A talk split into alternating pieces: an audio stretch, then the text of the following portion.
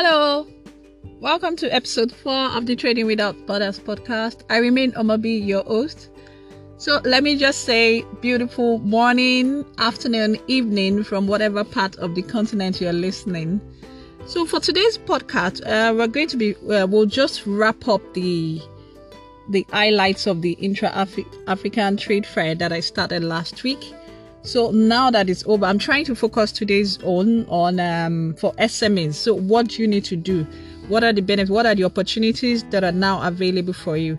Now that the next one, the preparation uh, preparation is already in gear for the next um, one coming up in 2023 in Cote d'Ivoire what do you need to start doing? What are the benefits? So what has happened really?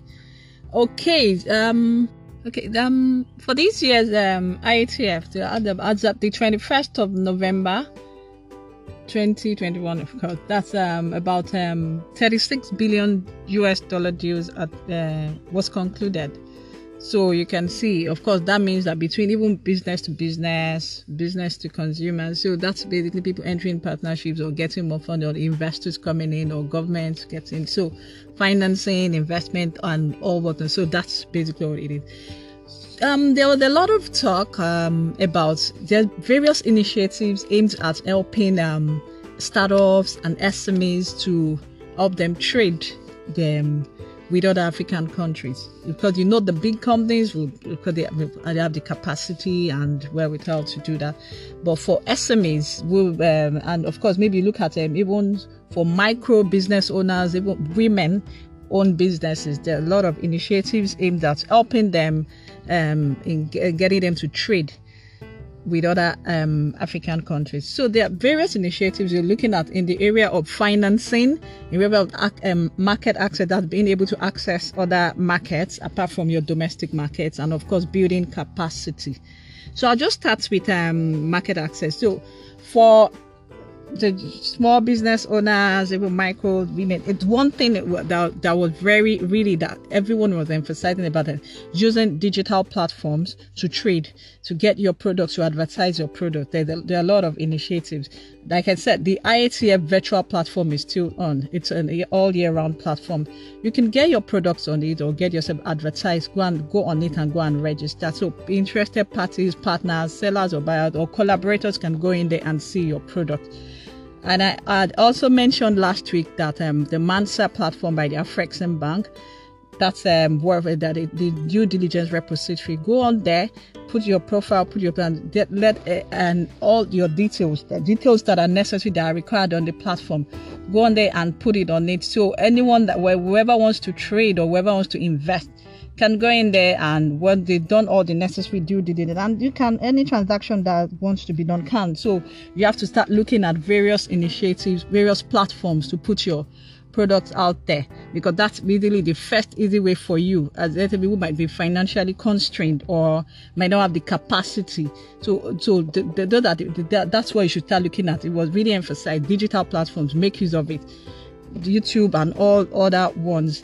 So um Okay, outside of the IATF, I remember attending an African trade um, conference, and yes, that was um, some weeks back. And I got an email that the the the expo booth, that's an ex um, the expo booth will still will still be available up until January. So those are sort of you can get on there, go and put your product, get information about the um, advertising or getting a booth and put your products on um, there. So it, that's going to be open until January 2022. And I remember the Nigerian AFCFTA office the National Action also coming up like like some days ago on their page on Instagram that they had signed an export expansion, like sort of a facility to help um, SMEs to uh, put them on an e-commerce platform. And so, to, of course, to expose them, that's for visibility purpose. So, in your country, there are various initiatives aimed at um, digital exposure for SMEs. Please get on it and try to find out.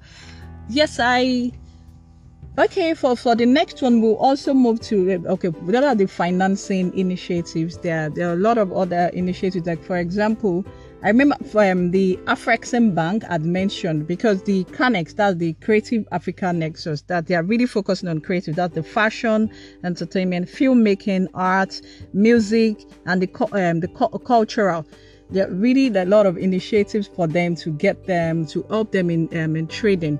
They're, they're, the, the facility that was stated by, um, by the Afrexim by the 500 million facility for that, and which um, 128 million has been accessed through um, through loans and other financing initiatives for by various SMEs. And they had stated that the 20 African fashion designers were taken to Portugal Fashion Show. That's part of um, accessing um, this facility. There are also some other financing initiatives have such as the Fund for Export Development in Africa. Some of this um, funding, the finance, will probably access from your domestic banks or from Afrex that. But more inform as more information is coming out, I will also be sharing that in this podcast. I um, the um, Afrexim Bank has also said they signed an agreement. For example, it um with the Fidelity Bank in Nigeria. That's the 10 million US dollar facilities for trade and trade related transactions.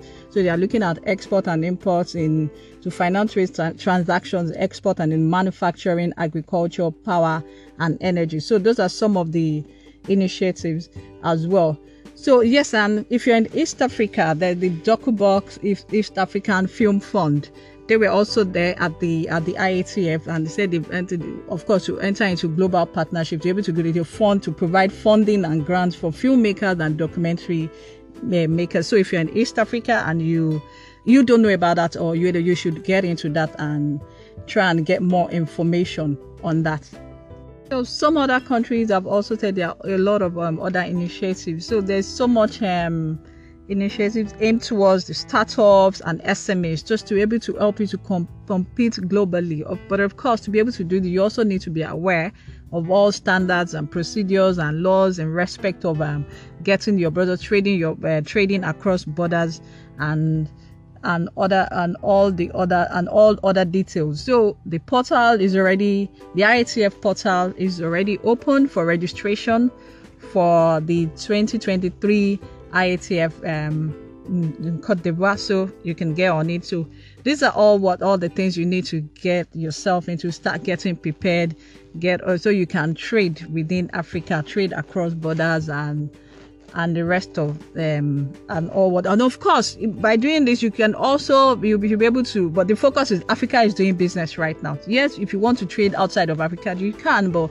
get yourself get all the opportunities the benefits of trading within africa and look at this so you can also be able to compete globally. So this is where we end it for today's podcast and thank you very much for listening. Just like I emphasized in previous episode, the podcast is just um, for educational purposes only. If you need more information or you want more details, then you can reach out to me. Um, and so this is where we end it until next Thursday. Bye bye.